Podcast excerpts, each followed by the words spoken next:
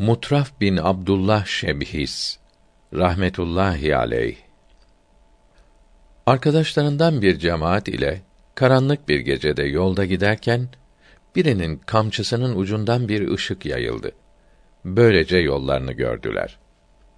Bir şahıs yalan söyleyerek ona iftira etmişti.